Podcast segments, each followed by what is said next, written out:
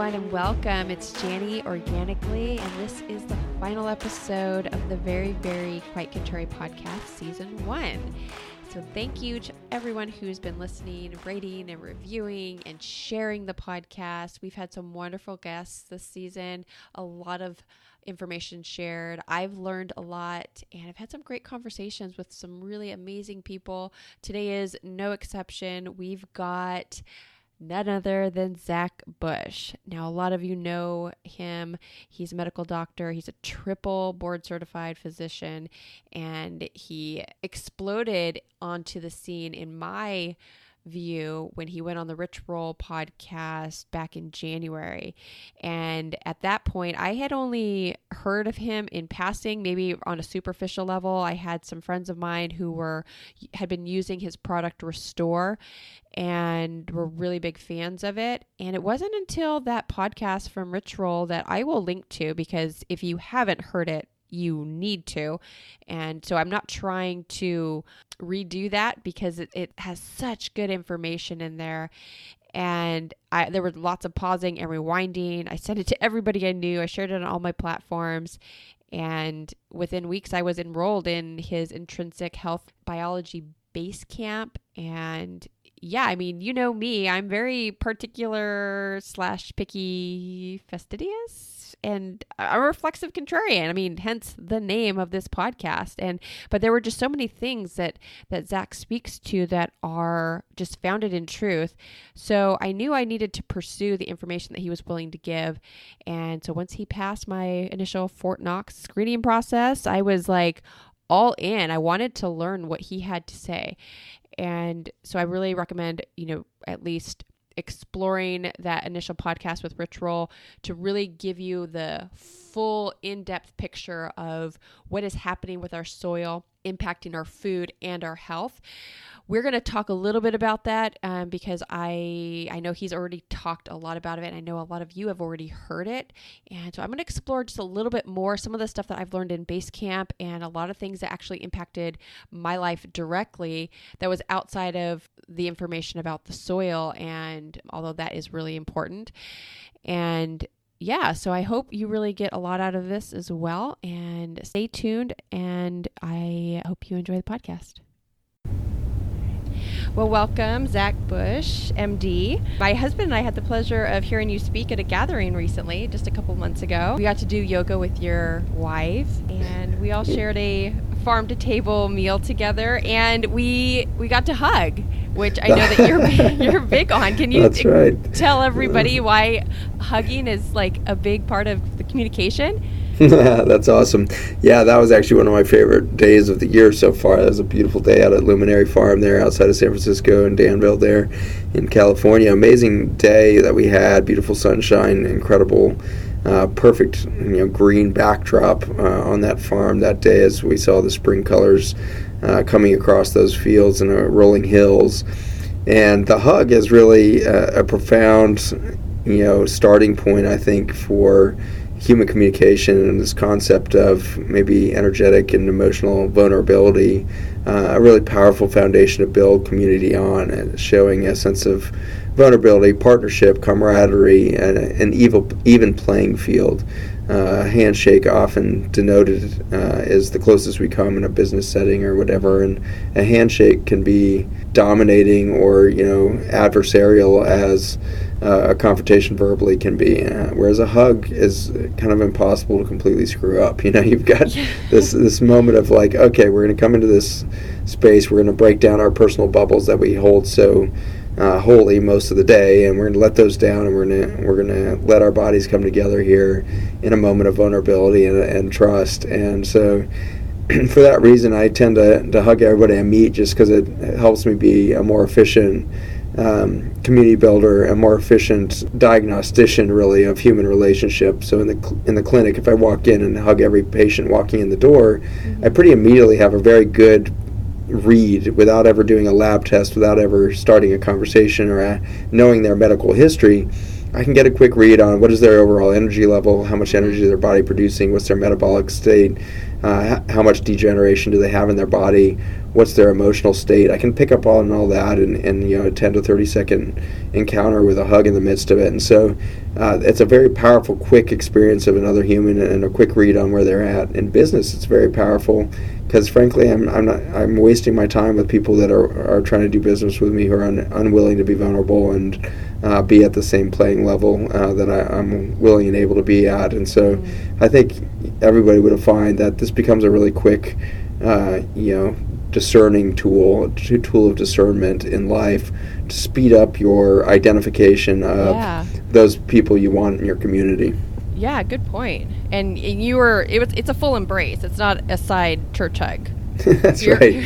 uh, I'm kind of yeah. I, people are uh, simultaneously uh, surprised uh, I think is slightly awkward and then incredibly blessed by a hug when they realize, yeah. oh, this guy's actually giving me a hug, and right. uh, it definitely sets off the guys. Uh, oddly, they they often will react, and then within a couple seconds, they tend to like be so glad for it, and they'll.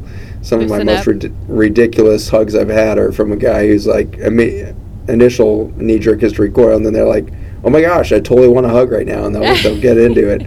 and um, and so it's it's a really uh, it's a great icebreaker as well. So yeah, totally. so uh, Zach, you're triple board certified physician, and so as a child, did you say I I want when I grow up I want to be a doctor, and you just didn't know you're going to do it three times?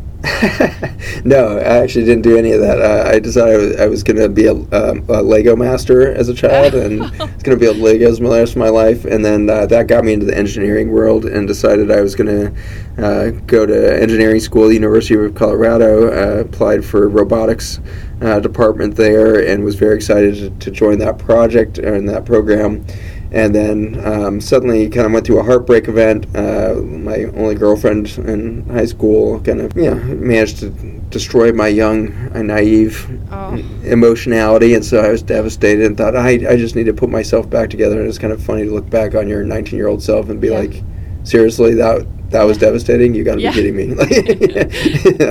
um, but anyway, so this little event was kind of devastating my life, but it was enough to just make me want to pause and it turned out to be a major turning point in my life. I decided to take a year off of college, and within a few seconds, literally, of making that decision, the phone rang, and it was an aunt of mine that I vaguely knew uh, who lived in the Philippines and was running a, a, midwifery clinic there of international midwives and, and said, Do you want to come help? We could use some help for six months in our clinic. And I was like, Wow, that sounds totally outside the box and yeah. interesting. So said yes. I, I worked uh, busting tires at a tire shop for six months to raise the money for the trip, and uh, got my my purse in shape, and then took a flight over the Philippines, and within a few hours was dumped in my first neonatal care clinic, and um, I thought I was just going to like maybe wash dishes or something, mm-hmm. but they had me holding these little 14 day old babies doing hip dysplasia exams and doing these newborn screenings, and it was just like, what the heck? I, I have no training. You shouldn't trust me with these little right. things. Because you had no medical training at this point. None, none. And so it was it was daunting. It was a little overwhelming at first, but um, 14 days in or two weeks into my trip, uh, the woman who was the head of the newborn. Uh, kind of screenings and, and midwife was uh, called away to a family emergency back in Canada, so she rushed off and everybody's like, well, you've had like two weeks on the job. You should just take this over. I was like, exactly. I have two weeks of medical experience, and so I should be taking over nothing.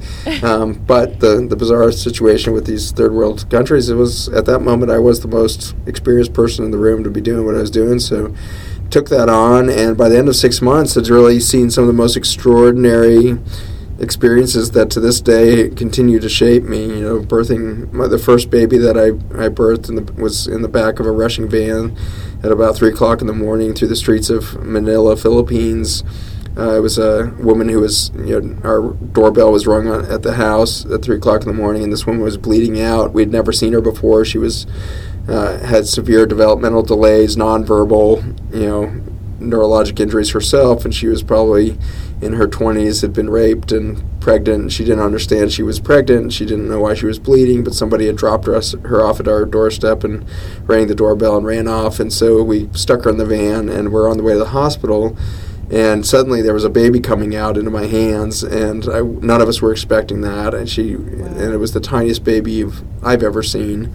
Uh, this little like two and a half pound premature infant born into my hands, just blue as a blue bottle can be and uh, not breathing. And I was you know overwhelmed. I was stressed to a high degree just massive right. adrenaline rush.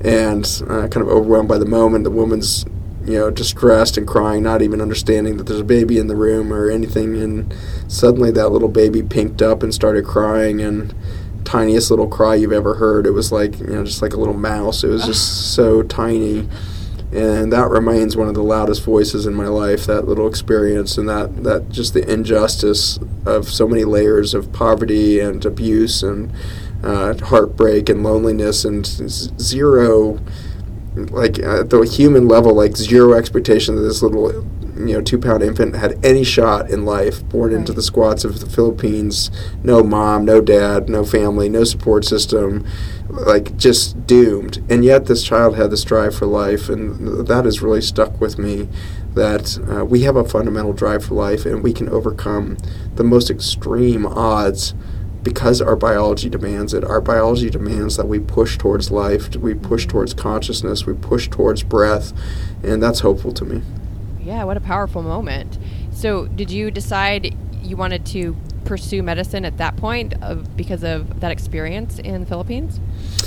Yeah, I did. I, I, mean, I think I came back from that with kind of options deciding to go open. I went into, I, it had been really meaningful to be overseas. I decided to go into a degree with uh, Spanish and learn a foreign language and make that my my focus. And then um, I really decided I really wanted to be in developing worlds and all that. And then uh, portion portion way through the first year, I realized I was having a hard time integrating into the concepts of engineering and all of this because it just didn't have the life within it. And so I had, I had been infected with this kind of experience of life and decided maybe I could be a nurse because I actually hated school, uh, hated taking tests. And so, certainly, going into college and pre med, I certainly did not realize I would spend the next 17 years after that taking tests and doing the triple board certified stuff and everything else just because I, I didn't realize I was going to hit my stride. And, and I did in medical school some four or five years later when I hit medical school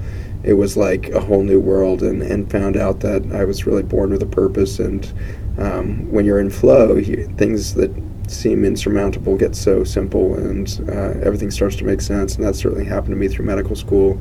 And uh, it's been a really exciting and fun ride since. And so you're trained in allopathic medicine, correct? Yeah, allopathic, very Western minded, pharmaceutically trained, right. you know, very inside the box thinking uh, that drove me down through those subspecialties. Internal medicine is, was my first specialty. That's like general adult care, hospital care, primary care. So I was running a primary clinic and then uh, doing a lot of hospital care, running everything from the cardiology floor to the pulmonary to the GI suites to the bone marrow transplant unit. You know, cycling in and out every month from a different ward uh, through that internal medicine experience. Um, went on to a teaching year on faculty there, in internal medicine residency, um, chief resident, and then went on to endocrinology and metabolism, which is the study of hormones and how they regulate the human body into a cohesive, uh, you know, system of, of cooperative biology. And metabolism is the study of these little guys called mitochondria that live inside of our cells, and that was you know, unknowingly at the time, it was my introduction into this extraordinary world of what we call the microbiome, these little bugs that live in and around us to care for and drive human biology. And so the mitochondria are little bacterial uh, like uh, organelles that live inside of our cells. They proliferate in our cells. There's some 200 to 2,000 of these guys that live inside of our cells.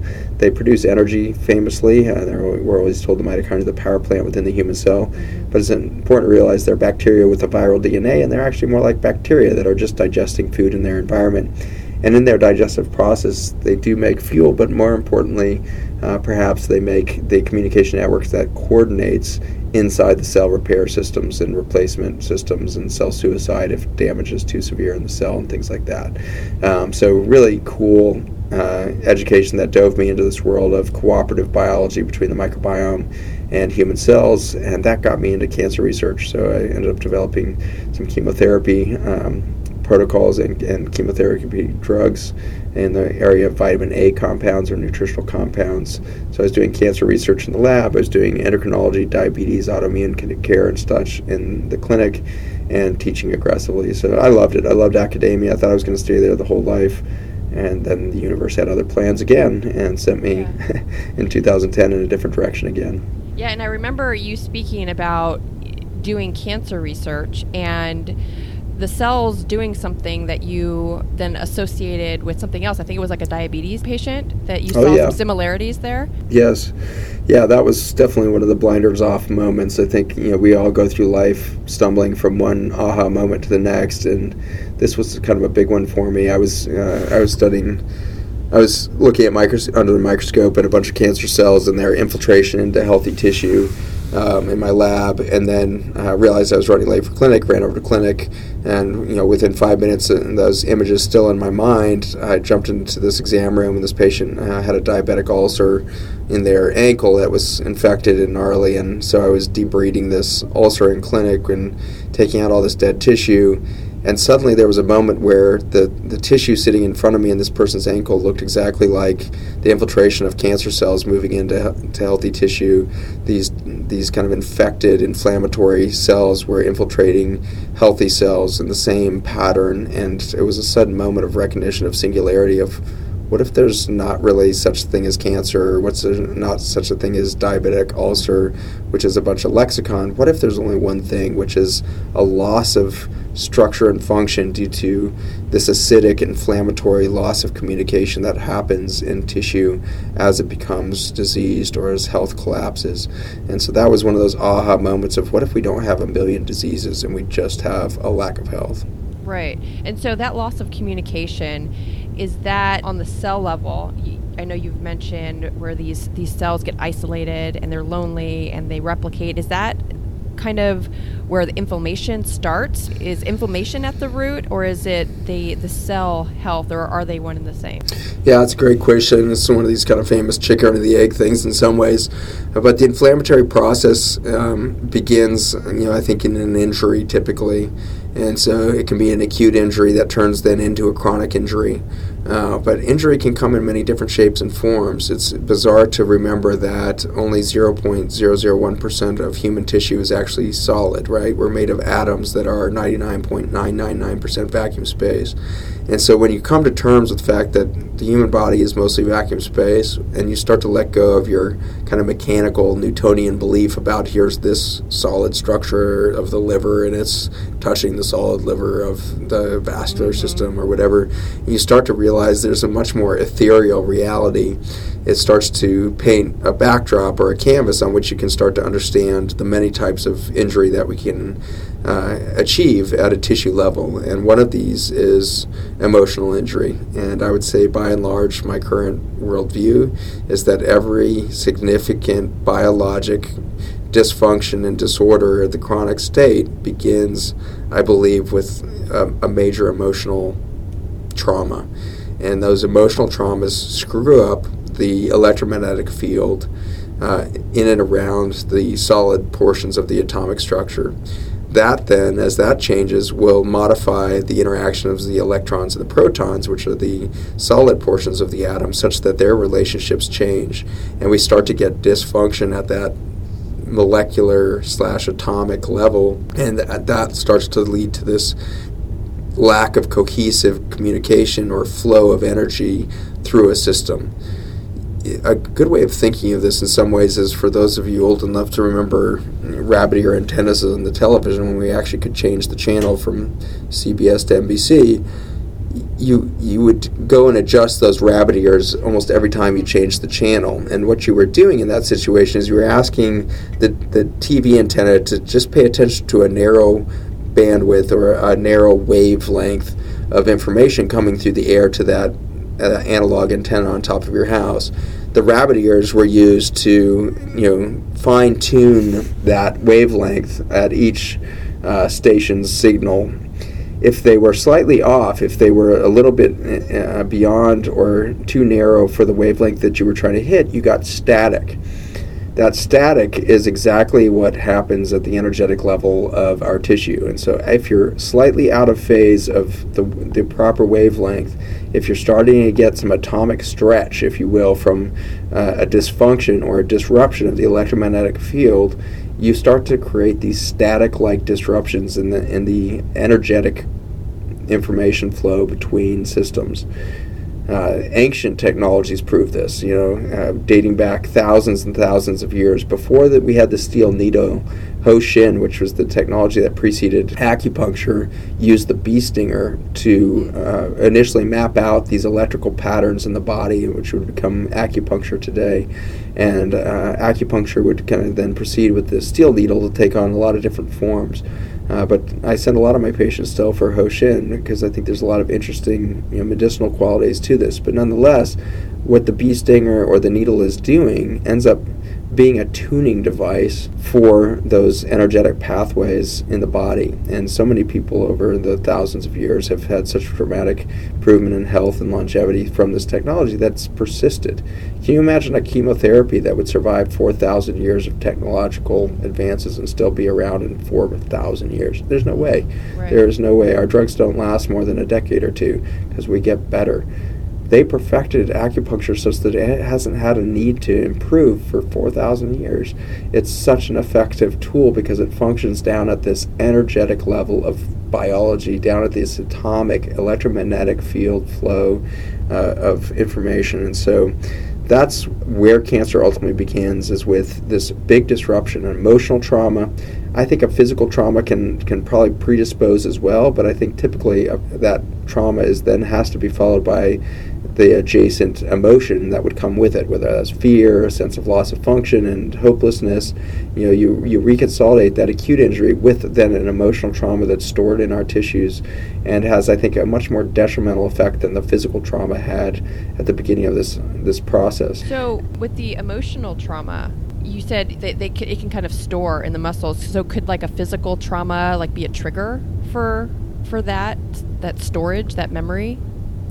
For sure. And I think you know many of you have probably experienced this during a good deep tissue massage. Or you know, my favorite therapy is in this world of body work is actually myofascial release therapy or MRT and it's so typical that you'll be in the mix of MRT and they'll be pushing on this little focal point on your back or on the back of your leg or on the front of your thigh, wherever it is, and suddenly you're having this huge emotional detox. You're just yep. bawling and you don't even know where that's coming from. You don't have a specific memory that you can recall tied to that emotion, but you're suddenly releasing this huge emotional burden that's been carried in this tiny little spot in your body, yep. uh, causing severe inflammatory you know, dysfunction downstream of that stuck emotion. So, uh, a profound experience and one that we need to really pay attention to when it comes to our discussions on how do we prevent cancer. Ultimately, we need to release negative emotion. Yeah. Your thoughts have that power, like your what what you're choosing to manifest in your in your mind. That's right. That's exactly right, and and the way that you acknowledge self care, right? And so a lot of us are like, oh, I need to do self care. I need to get to the gym, or I need to get, I, I need to go do my yoga, or you know, I got to get in my my 40 minutes of exercise.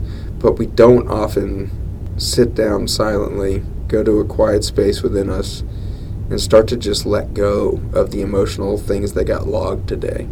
I had this moment of sense of like abandonment uh, from my team today. I was like, we were on track, and then suddenly it was like, nope, they just left me out to hang and that frustrated me. Like acknowledge that and just be like, okay, well that's okay, that was an event, but now I have an option. I've got an emotion tied to that event.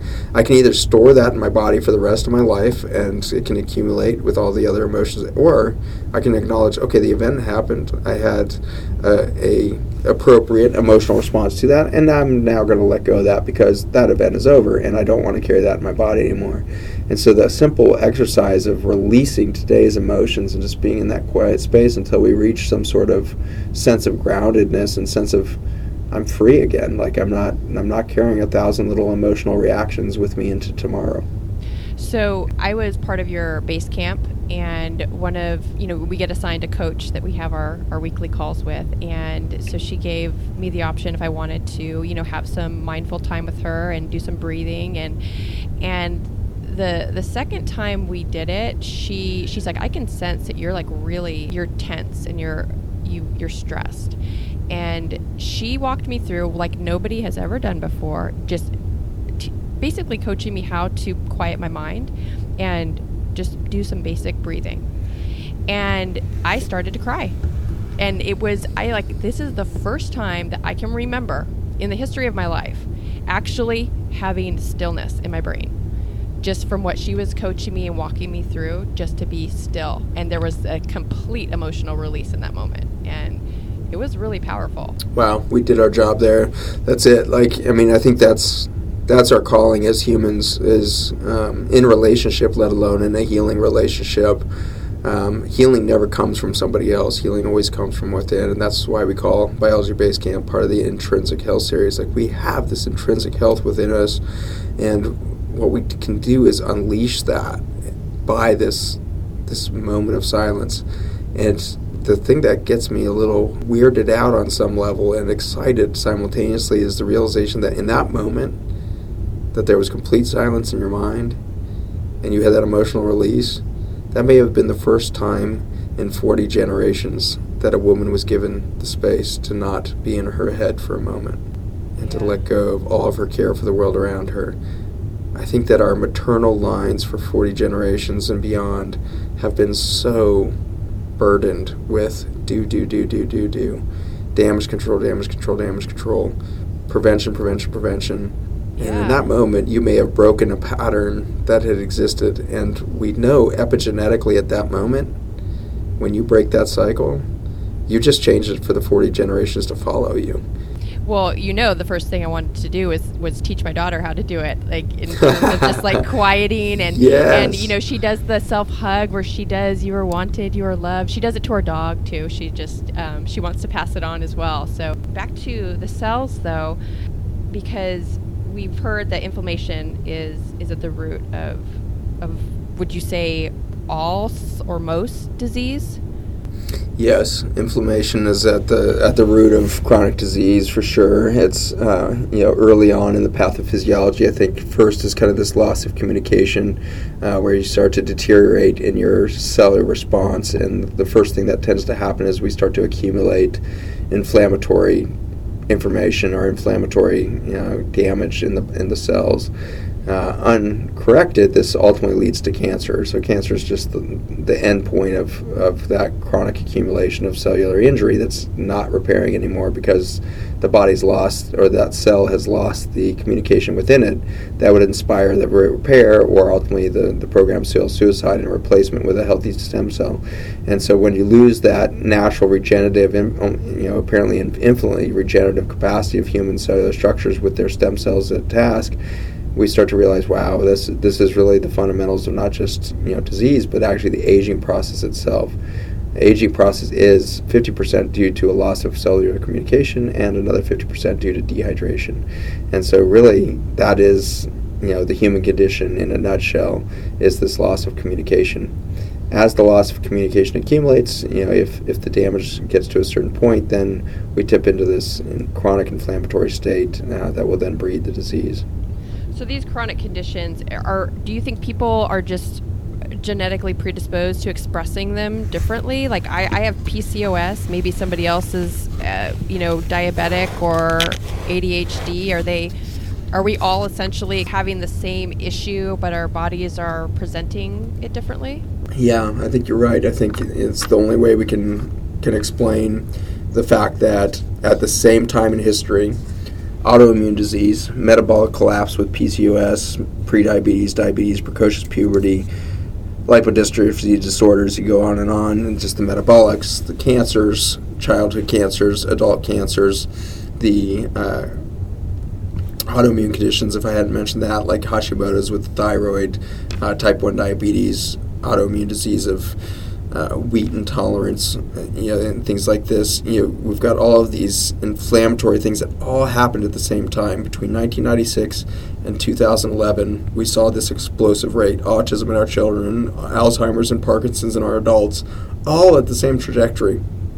And so clearly, all of those have much different pathophysiologies in the in the Western medicine training and yet they all happened at once. And so we have to recognize that there was a single environmental, you know, perfect storm that happened over the last 20 years to trigger all of these disparate seeming conditions in the in the human population across all genetics. Remember, it's like across mm-hmm. all developed nations, no matter what of the genomics and everything else. It's not the genes that predisposed us. So, what's making us vulnerable and why to what?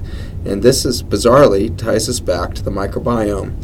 By 2005, 2008, we were starting to decode the human microbiome genetically. And so we were running genetic analysis on on the types of DNA in the human intestines, and what we were finding, bizarrely, very quickly, in groups out of uh, UCSF and other areas around the country, were starting to recognize that there was a correlation. There was a correlation between a loss of microbiome ecosystem elements and disease prevalence.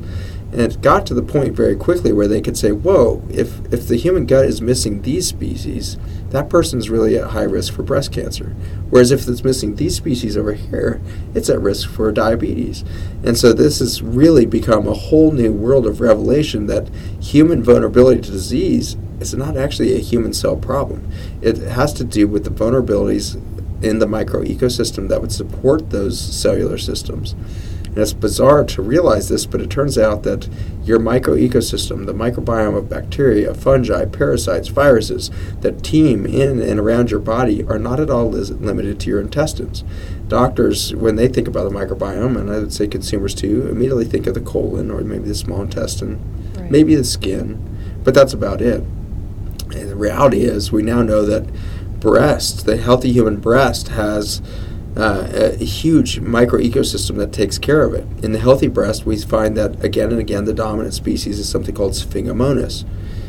In contrast, once a cancer cell starts to develop, once you have long enough, long-standing inflammation and lack of oxygen in the in a breast tissue that would then allow a cancer to grow, in that tissue, it's a methylobacterium that grows as the dominant species.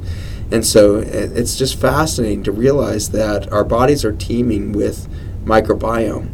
And the more vulnerable it becomes from a microbiome level, i.e., the more antibiotic that you're exposed to, the more mm-hmm. sterile you become, the more prone to these collapse of disorder and disease you get. So, with with the sterile environment, it feels like you know our, our kids are being born into a more sterile environment by the day. From the moment they come out in the hospital, the, the first thing they want to do is cut the cord and wash the baby.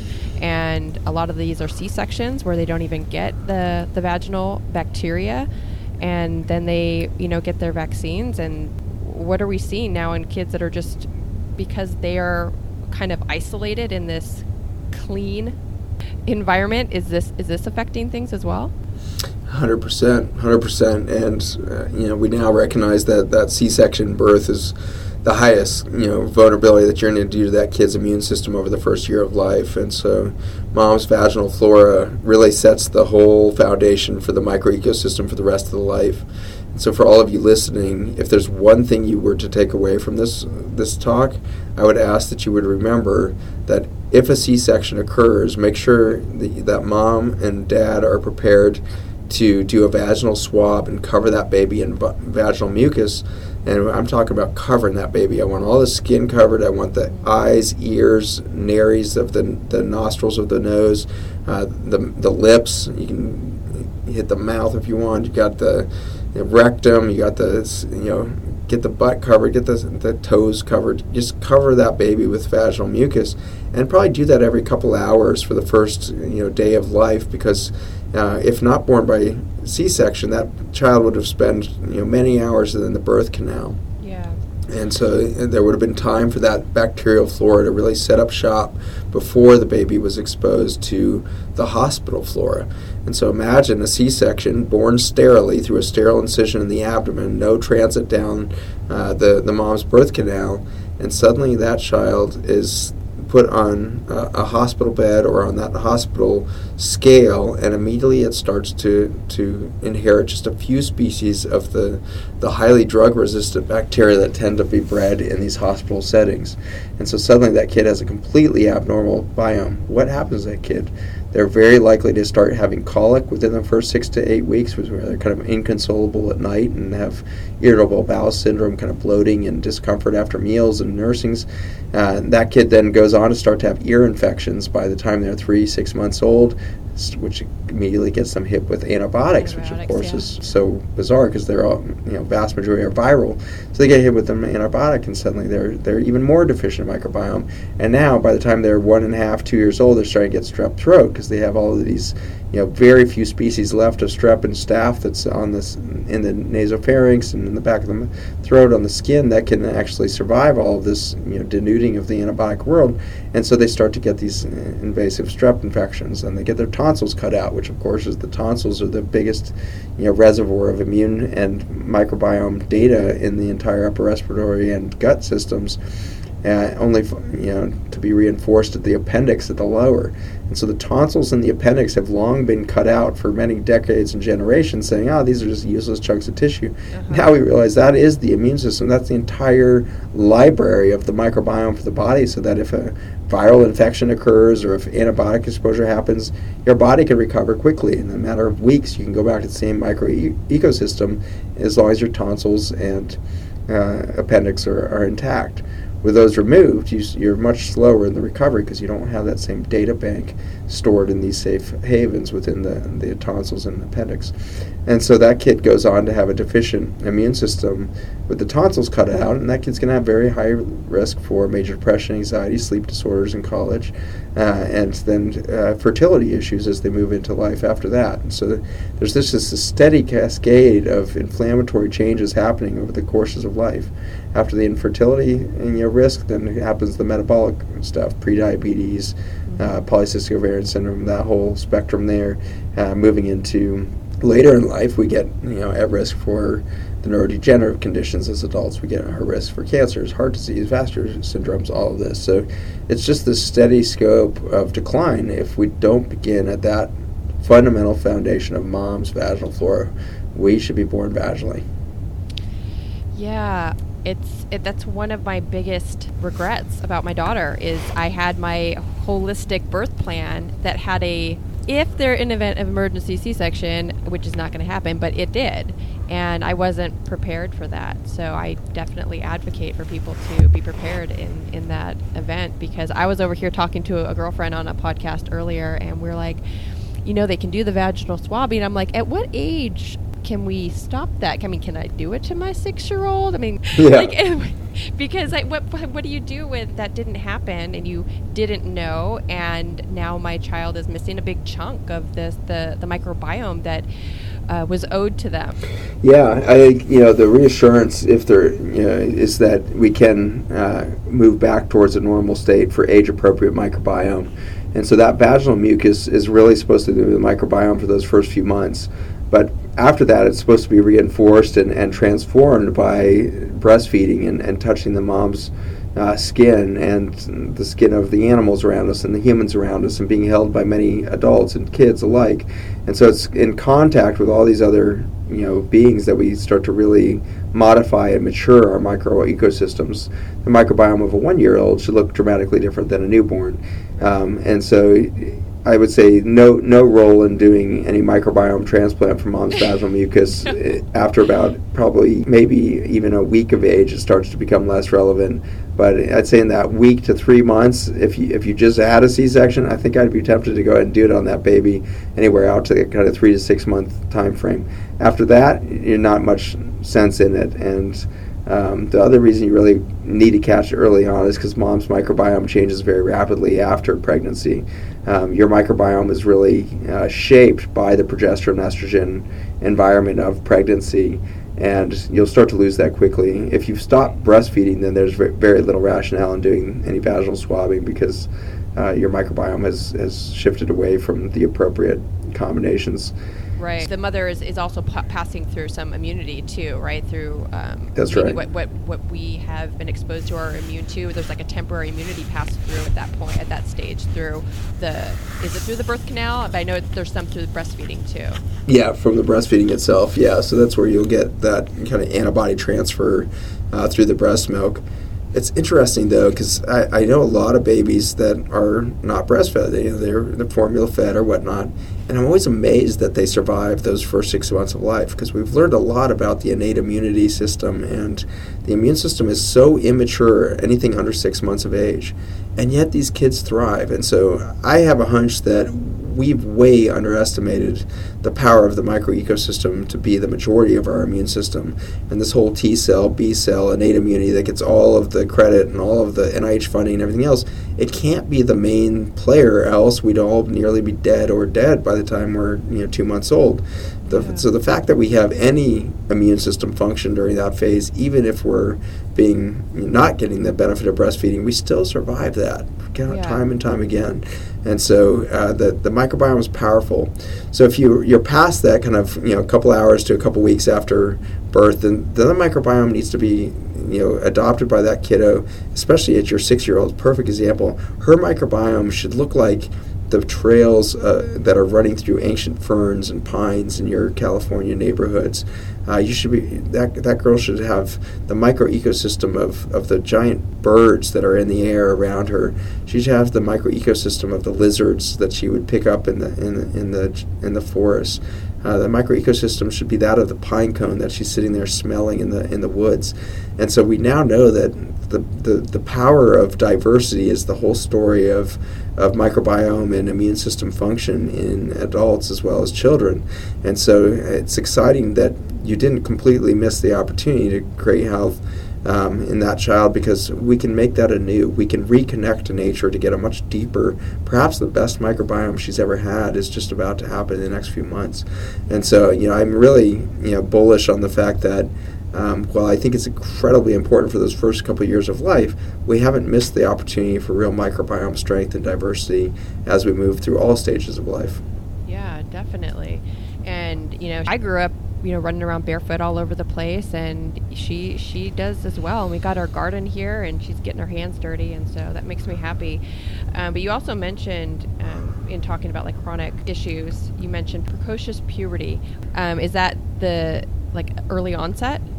Yep, yeah, that's a medical term for early onset puberty that's become really, really common in young girls, especially, and it's the first signs of insulin resistance and metabolic patterns of uh, that can lead to infertility like PCOS and diabetes and the like.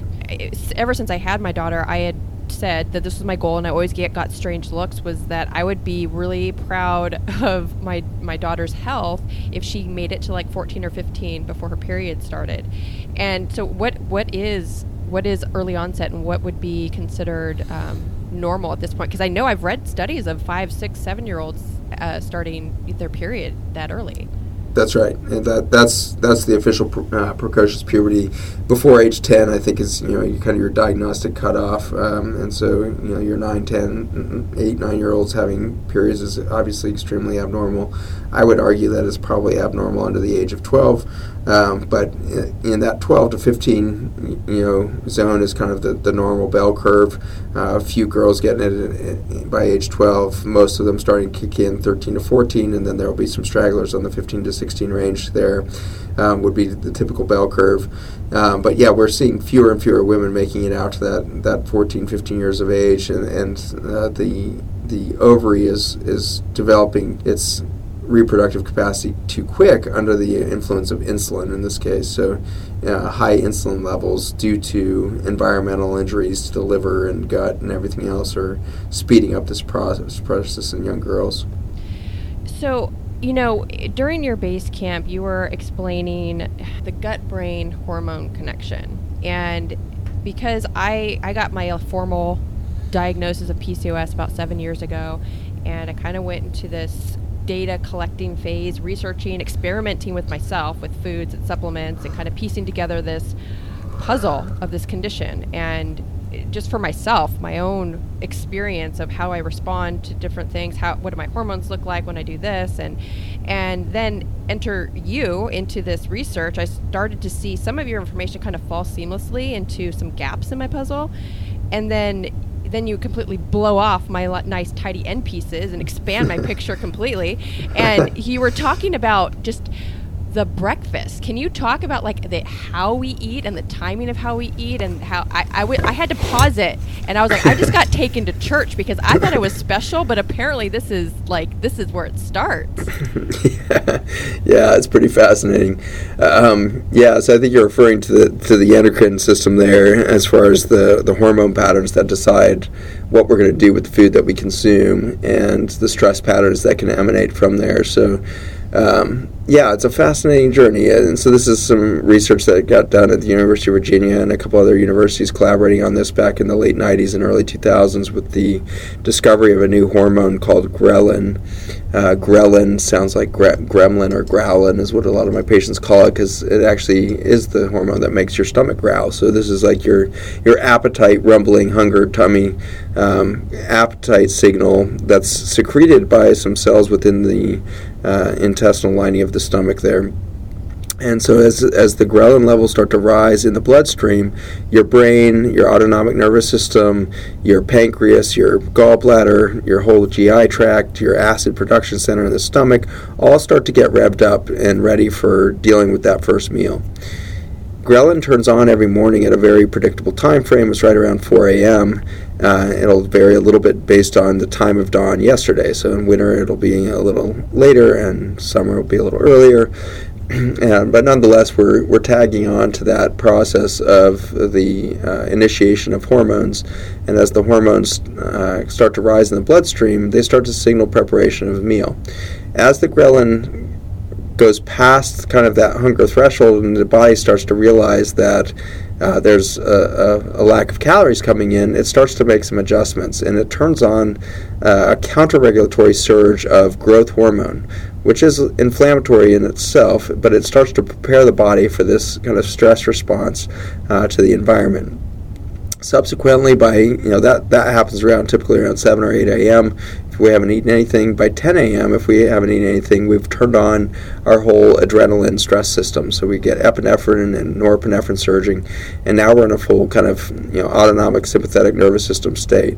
And I think a lot of people do this to themselves subconsciously because they, they feel the need for this big adrenaline surge in the morning to get themselves going, mm-hmm. get through the work meetings, tackle the emails, and you know not feel completely deflated. And so I think we've been, you know, using this or flight state to get ourselves through overly scheduled or overly busy days, and and we're missing the opportunity to go into these meals with silence when you subsequently eat every single meal on the tail end of these ghrelin surges and growth hormone surges and norepinephrine epinephrine surges, we start to really believe that our body's in a chronic famine and we yeah. start to store fat because there's lots of calories coming in, but we've put a bottleneck on their usage. We're, we're trying to store them instead of burn them.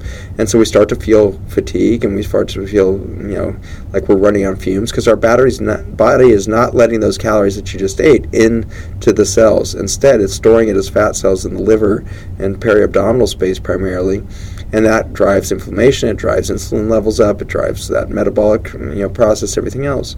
And so, if your children are missing breakfast consistently and not eating until they kind of snack on some junk food or something like that at 10 a.m., the chance of them having a normal metabolic and, and kind of inflammatory uh, kind of cascade through their early life is near zero because they're storing everything as fat. And so that's uh, this realization that eating breakfast, eat early, eat healthy. Uh, if you're not going to eat early, then be very conscientious about your pattern. And so you need to think about you know waiting until noon instead of you know cutting things short at 8 or 10 a.m. eating this late breakfast. Think about that noon as your first meal, perhaps, so that you can get through a full intermittent 18-hour fasting cycle that can help your body get into ketosis more effectively. Uh, insulin levels again start to drop by that time, and so uh, waiting until that full 18-hour pa- pattern has gone by will will improve the outcomes. Yeah, I I think just that information in and of itself gave me a little bit more um, ability to have some consciousness around when I was choosing to eat and if if I missed it, then I then I wait. I wait until, like you said, like the the noon time, and so I'm giving myself that digestive rest. I didn't know that until you know three months ago, and it's amazing. And it's a powerful tool, and and uh, you know to tie all of that together. You know, we ha- it's important to go back to that quiet space that we started the podcast with. You know, I think every spiritual practice in history has always said stop and be grateful for your food, say a prayer uh, over your food, and it turns out there's a lot of biology behind that. If you if you just rush into that meal without taking a conscious moment to go silent, and you steam into that calorie intake with this high pressure, high energy state of you know thousand thoughts a second in your brain, you're not going to digest that peacefully. You're going to put that into this fight or flight state. You're more likely to store the fat in the liver. Um, we have, you know, many, many thin women have polycystic ovarian syndrome today. Uh, you do not have to be obese to have fat storage disorders in the liver and have high insulin levels. We used to think that that was just you know, an overweight condition. Not at all. Uh, you know, it's thought that maybe 40 to 50 percent of women with PCOS now are lean variants, where they, they don't look like they have fat storage, but if we look at their liver, indeed loaded with with fat cells due to these improper eating patterns and uh, uh, an overload of stress pattern eating. So that's like the the how in terms of when when you eat and going into it mindfully. But I know there's a lot of discussion about like what we eat. Are, are you um, able to talk a little bit about just how we choose what we eat? The the picture looks like. Uh, eating low on the food chain and eating as clean as possible. We now recognize that fatty liver, being the, the story we just told, is, is being driven not just by stress eating patterns, but by the chemicals in our food glyphosate or Roundup is the number one chemical worldwide now in the herbicide pesticide world, and my lab has become kind of experts in this area of study of how Roundup is affecting our body's ability to deal with calories. And it turns out that Roundup is recognized now as a major cause of fatty liver, and one of the main sources of that is actually fruits and vegetables. And so it turns out that kale, this you know always the women, the health conscious women going after that kale salad, kale that is not grown organically or regeneratively, which would be ideal if everything would be regenerative. We wouldn't have disease on the planet, right?